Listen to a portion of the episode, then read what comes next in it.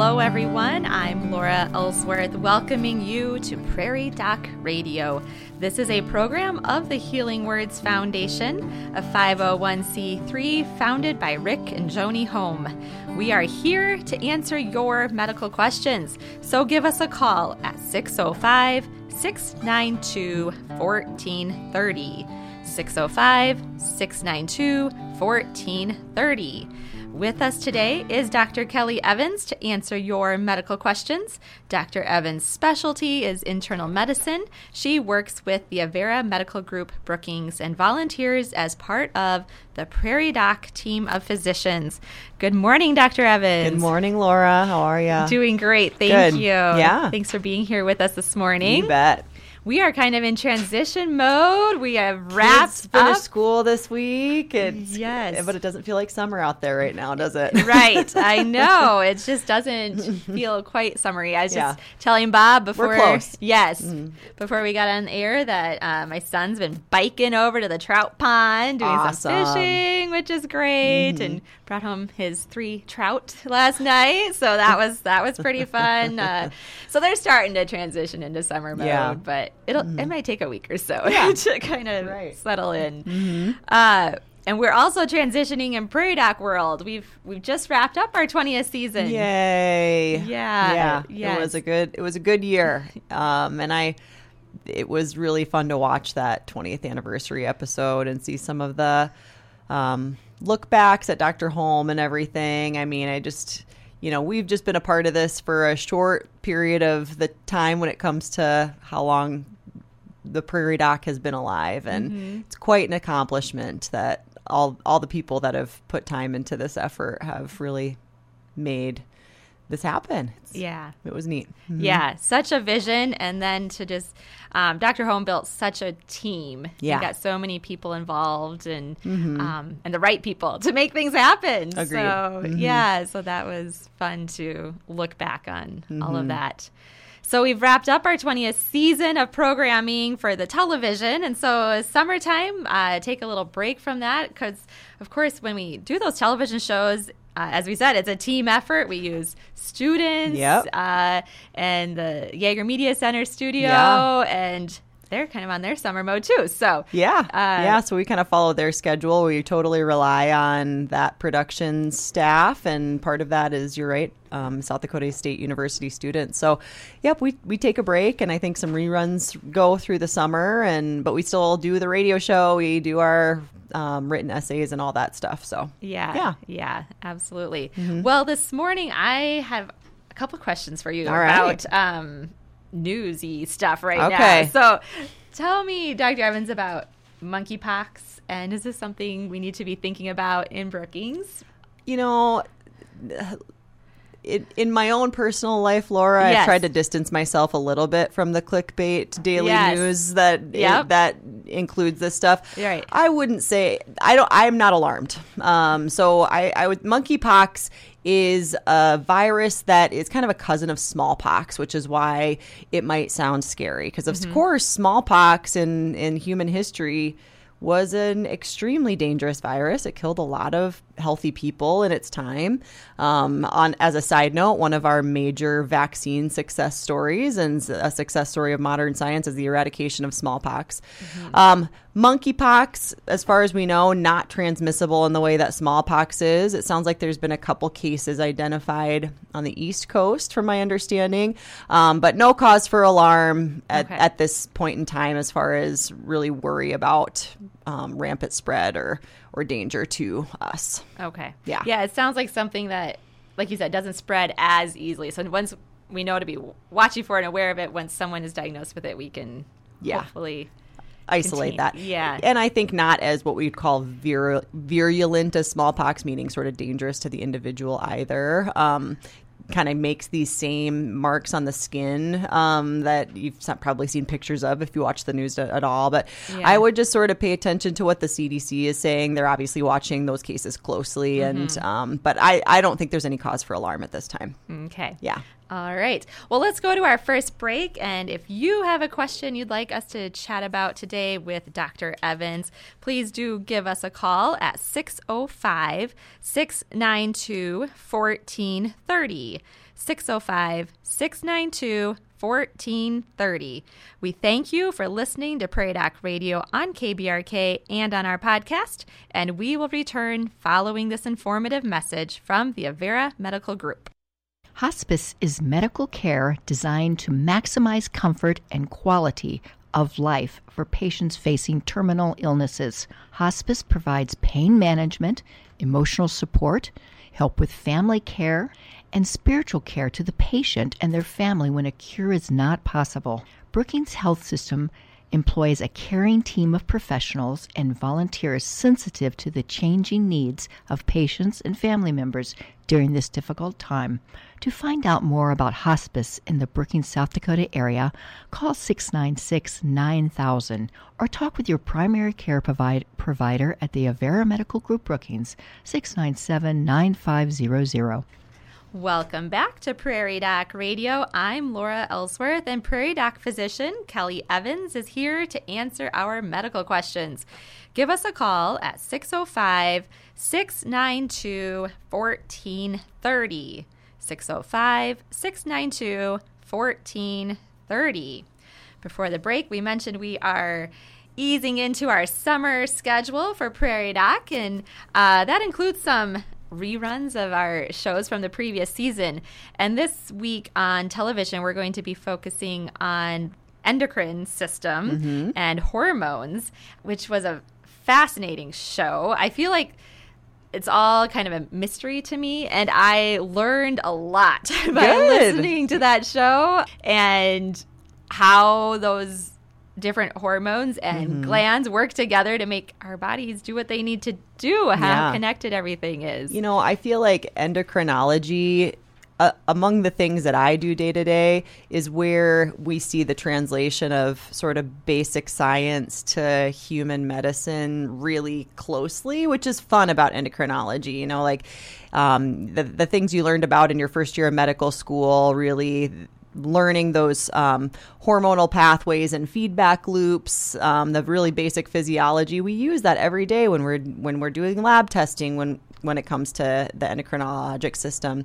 Um, so it, it is a, a, fun topic to review. And we had a great guest this year, Dr. John Palmer from Rapid City, who um, was just wonderful and uh, very knowledgeable and really great on the show. Yeah, he mm-hmm. really, yeah, you guys did a great job on that show. So, yeah, I think anyone who wants to just learn more about how our bodies are connected and work together, all these and just how that all happens will enjoy that show. Mm-hmm. I think I learned a lot. But he at the beginning of the show gave a um, great overview of all the different yeah things glands in the body. I think is is what you're talking yes, about. So yes. yeah, all of the places in our body where hormones are made and and that kind of thing from the the pituitary gland up in the brain to the thyroid gland in the neck and the parathyroid glands in the neck, the adrenal glands, which live by your kidneys, the pancreas, which makes your insulin and everything.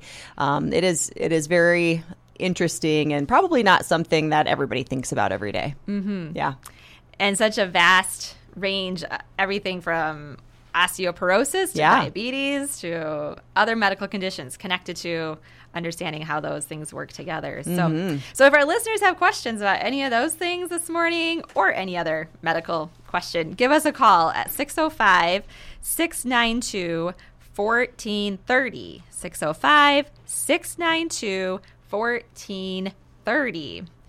Let's talk a little bit about your essay uh, sure. this week, which focuses on the thyroid. Mm-hmm. Yeah.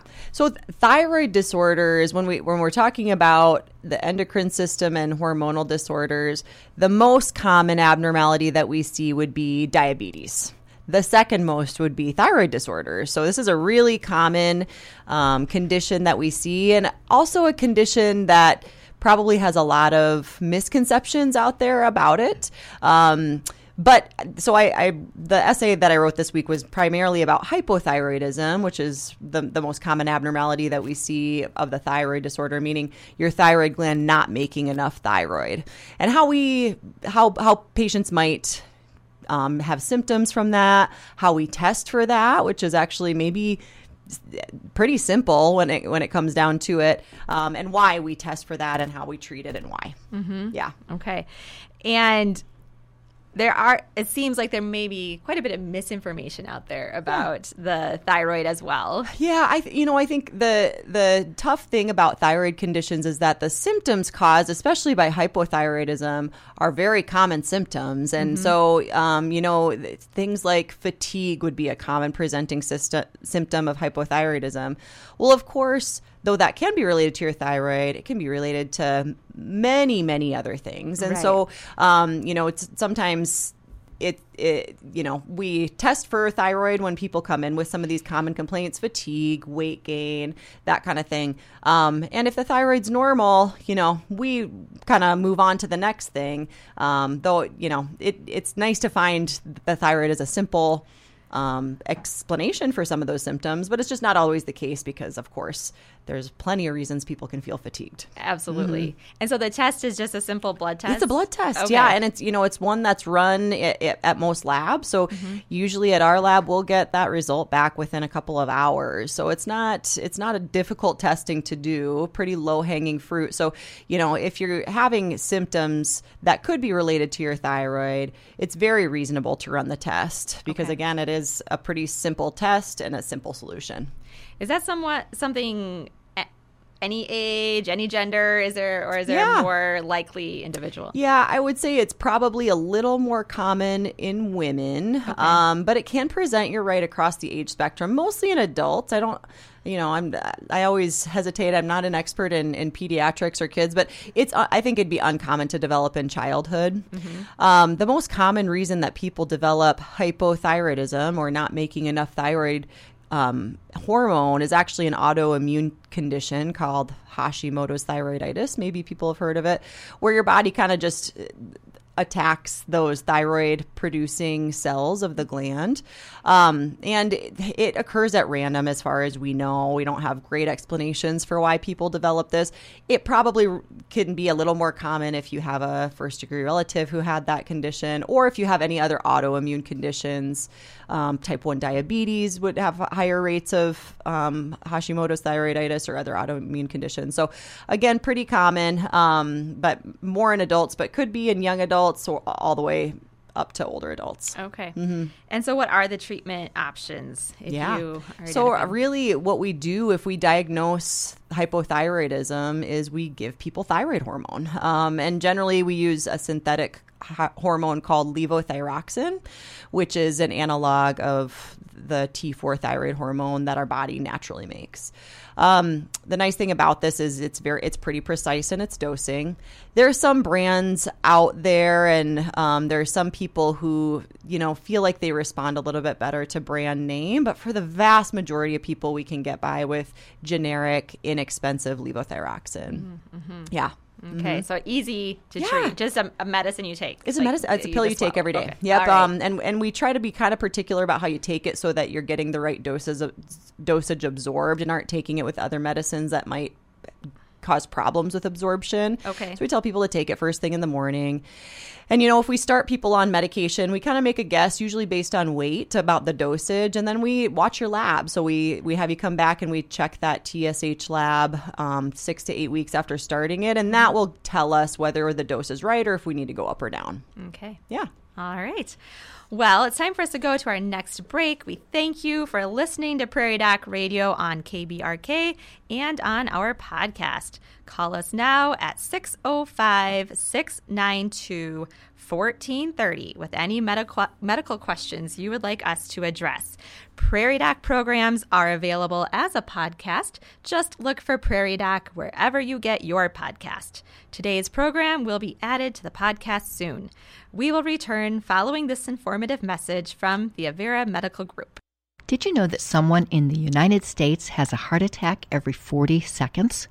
A heart attack happens when a part of the heart muscle doesn't get enough blood. You might hear a heart attack called an MI or myocardial infarction. The more time that passes without treatment to restore blood flow, the greater the damage to the heart muscle. If you have pain in your chest, call for help. This message is brought to you by the Avera Medical Group, Group Brookings, 697 9500. Welcome back to Prairie Doc Radio. I'm Laura Ellsworth, and Prairie Doc physician Kelly Evans is here to answer our medical questions. Give us a call at 605 692 1430. 605 692 1430.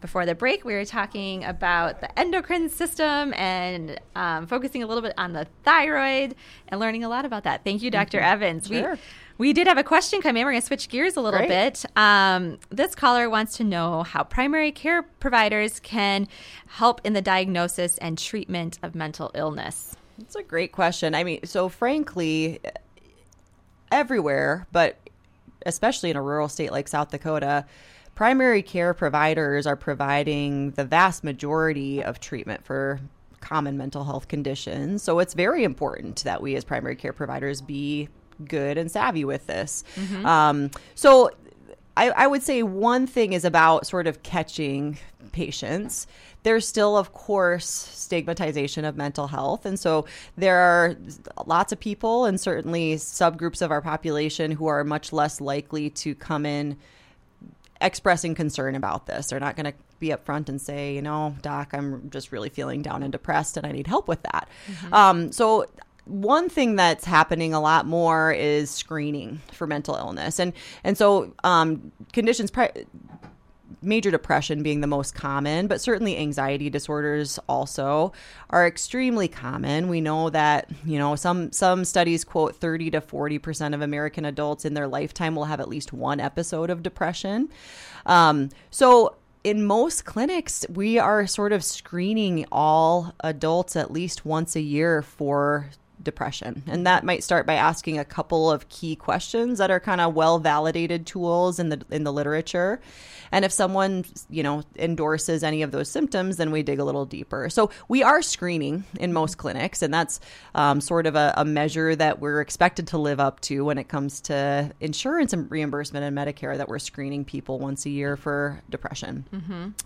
Um, and then, then of course, the next step is sort of your own ability to get to get through to your patient and have a good enough relationship to be able to offer treatment. Mm-hmm. Um, my approach to that usually is if if I suspect that a patient may be having depression, um, or if they they want to talk about it, is to really again destigmatize it, make sure people understand that it's common. Mm-hmm. It's not a personal uh, flaw that you're having these symptoms of depression. This is a, a real a real disease that um, you you don't have full control over. You know, certainly there's things that individuals can control, but it's not it's not all within your control. Like there mm-hmm. there are some some chemical reasons we believe for this, and um, so to try and destigmatize it, I think helps a lot of patients to to treat it as an illness like any other illness.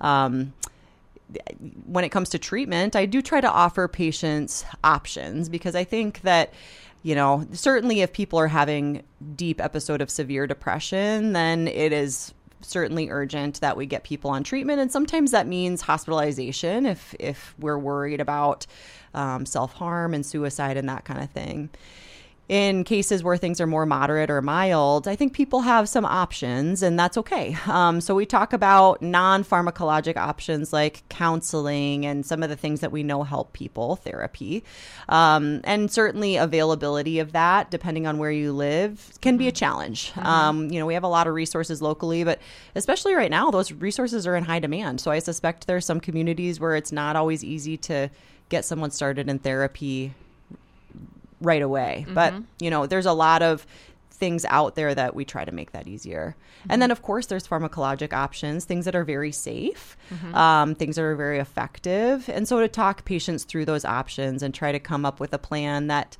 um, feels okay to them, in addition to the things that, you know, you maybe do have a little more personal control over, trying to do some exercise and get outdoors is something I always encourage people to do. Um, trying to get back to social activities that are healthy with close friends and family. Um, decreasing alcohol use. A lot of people will increase their alcohol use during these periods of increased depression, and that probably perpetuates a bad cycle mm-hmm. and getting back to a healthy sleep cycle. So, those things that are in your control, in addition to those more medical things that we can offer. Mm-hmm. Yeah. So, it, connecting to your primary care yeah. doc is step one, right? I so, think so. getting in for those annual exams. I know I was just in recently yeah. and had to fill out the survey. Yeah, you know, the nurse PHQ, and and you're right. We have everyone do it, and we try to mm-hmm. make it, you know, very non-stigmatized, right? Like right. you you come in for your physical, you're not complaining of every anything, but we're yeah. going to ask everybody to do it. Yeah, because so we take again, our blood pressure, common. take yeah. our temperature, then fill out this form. Right, like that's just part of the check on your physical yeah. well-being and your mental yeah. well-being. Um, I like that. Absolutely. I appreciate that. that yeah. it's done every time because, like mm-hmm. you said, mm-hmm. it might be difficult to bring it up. And so if you have it a piece of paper, you're just circling a number one to five. It's a conversation right. starter then with your yeah. Doctor. Yeah, so I'd encourage you to be honest when when completing those things, and again, just be open. Um, you know, it it may be something that uh, an individual and certainly in their family and in their culture may not talk about a lot, but honestly, as primary care providers, these are some of the most common conditions that we treat day to day. So mm-hmm. um, you're not alone. It's most of us have a lot of practice in this, and I'm not going to say that everyone's excellent at it, but we we we need to take on the bulk of that. And certainly there are people that have more severe disease or certainly some types of mental illness that do require a psychiatrist. No mm-hmm. two ways about it. Um, and so in the in those cases, then we work on referral and, and linking people to the specialty care that they need. Yeah. Mm-hmm. All right. Well, thank you so much, listener, for giving us that question about mental health. It's always important to talk about. Mm-hmm. And thank you, Dr. Evans, for that great response. Um, as we go back into looking at our um, endocrine system, uh, as we're looking at that, uh, Dr. Evans, mm-hmm. let's talk some more about osteoporosis. Okay. I find that really interesting as a aging female oh, what I cannot be aware of and, think about. Mm-hmm. So, as women, we are more prone to osteoporosis. Yeah. Is that true? Yeah, women more so than men, and specifically postmenopausal women. So, um, estrogen that's produced by the ovaries tends to help bone health. And so, when we go through menopause, and our ovaries stop making estrogen, most women start to lose bone density at, at some rate. Um, so there's recommendations out there for screening in postmenopausal women, and it's maybe a little less. It's not always as crystal clear, like exactly when we should screen and how how often. I think that's a little bit of a moving target. But I do think, you know, if, if you're after menopause, at least talking about it and making a plan if you want to do screening um, with your physician is reasonable. Screening um, is with something called a DEXA scan or a bone density scan. It's kind of a special x ray or CAT scan like scan, but you do get some IV medicine that um, basically assesses numerically how dense the bones are compared to what we'd call an average premenopausal um, bone density. Isn't it amazing that we can like test these things? Yeah, like, we can like yeah, it's awesome. No, isn't it? Does, I love it. Yeah, um, yeah. And again, so there are other certain things that can increase your risk of osteoporosis aside from just getting older and, and not making estrogen. So women who have their ovaries removed at an earlier age would be at higher risk, although a lot of those women do stay on estrogen for a period of time. So um, if you've if you have a low estrogen state for a longer period of time as a woman. Men can get osteoporosis, of course, too. Mm-hmm. Um, and, and so some of the things that increase everyone's risk are smoking, so long term smoking, um, certain medications. So if you have to take steroids like prednisone for long periods of time for some medical condition, that stands to decrease your bone density.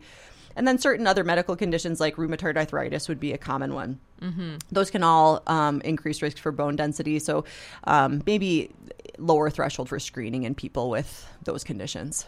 Okay. Yeah. And so, what can we do um, preventatively ahead yeah. of time? So, don't smoke if you right. can help it. Um, yep. is one thing, but certainly exercise is important. We know that just sort of basic weight bearing exercise, and and and so I don't know that there's anything more specific I can say about mm-hmm. exercise. Mm-hmm. Um, we talk about calcium and vitamin D intake we are I, I, would say recommendations for calcium intake are maybe even less aggressive than they used to be. So i tell my patients at high risk my especially my postmenopausal women patients um, that when it comes to calcium actually dietary calcium is better than a calcium pill. Your body absorbs it better. So if so you eat a little it. yeah. So okay. eating it in, in a dairy product is probably preferable.